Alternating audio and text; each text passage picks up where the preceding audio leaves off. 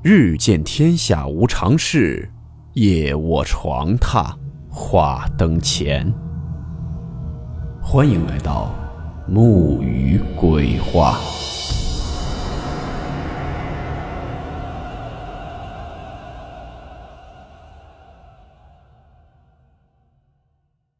大家好，我是木鱼。在咱今天的故事开始前呢，先跟大家通知一条好消息。这木鱼鬼话第二季正式发布了，啊，听木鱼故事不够听的听友们，可以去木鱼的主页订阅木鱼鬼话第二季。咱的第二季木鱼鬼话将给大家带来一些中篇类的恐怖故事，满足一下大家的胃口。鬼话一和鬼话二呢都会持续更新的，放心，鬼话一也不会停更的。希望大家可以多多支持，木鱼在此感谢各位听友了。咱今天讲述的这个故事，是一位叫做在逃小作精提供投稿的。故事名称：桥墩上的尸体。温馨提示：本故事含有未经证实的内容和边缘化知识，部分内容超出普遍认知。如感到太过冲击自己的主观认知，请大家当做故事，理性收听。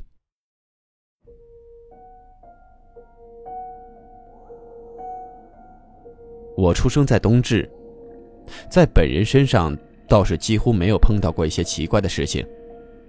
但是我妈妈小时候因为一些原因，经常和我外婆去乡下，她曾经多多少少遇到过一些奇怪的事情。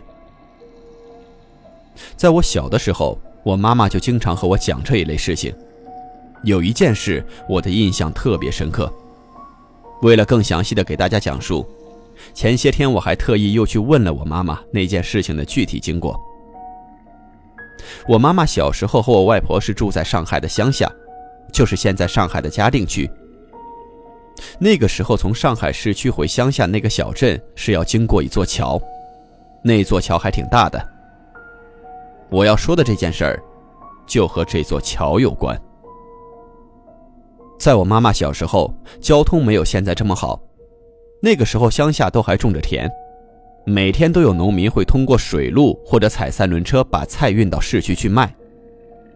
走水路的话，速度比较快，有些农民就会选择撑船去卖，或者是给船夫一些钱，让他们帮忙运出去。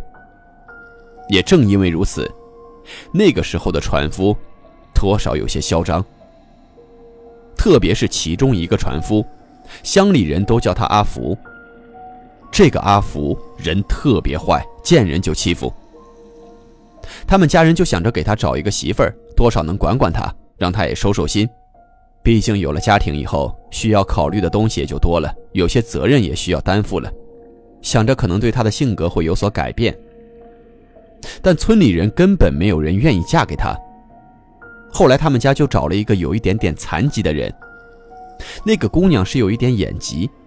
不过其他地方都还很健康，但是不知道为什么，她嫁给阿福没多久，那姑娘腿就瘸了。而且这姑娘也不知道怎么回事到了阿福家后也变得很坏，很爱欺负人。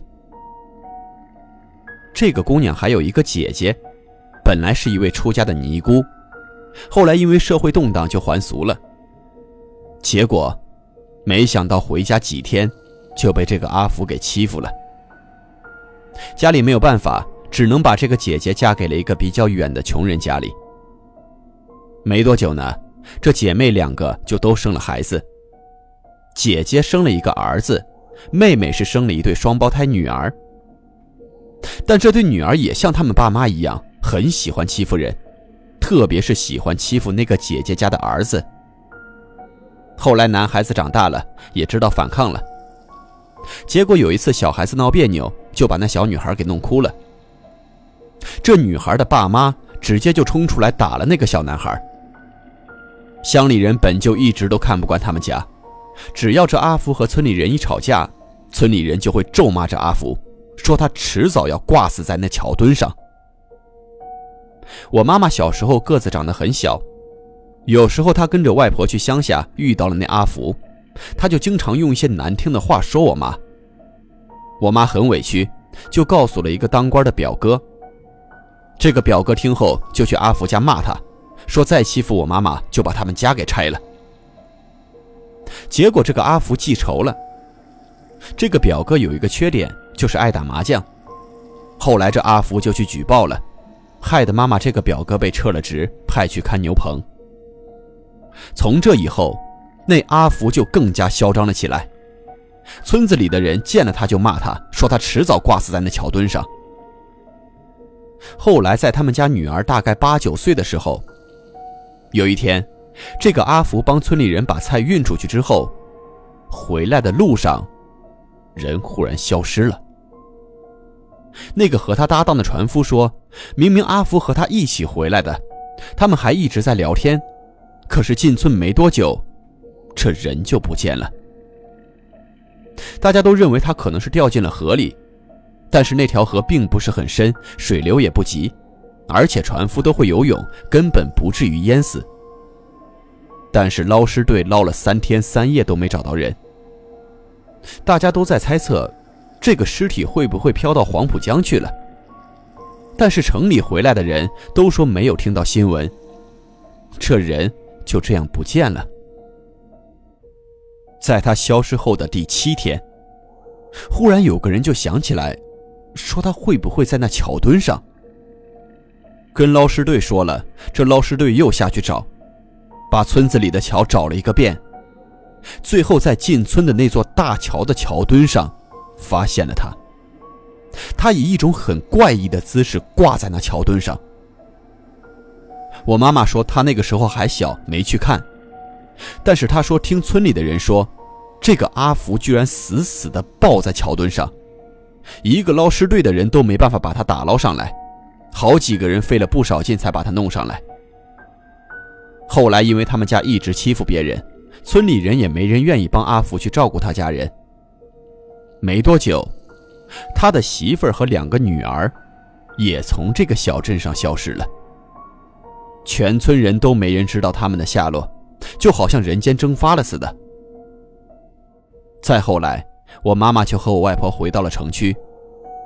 至于那阿福的那些家人最后去了哪里，就不清楚了。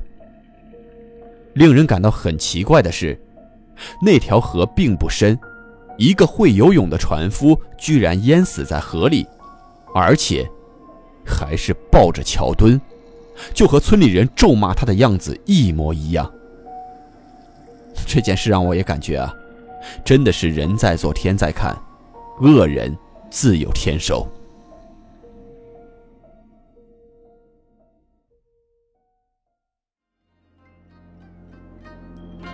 好了，我们今天的故事到此结束，祝你好梦，我们明晚见。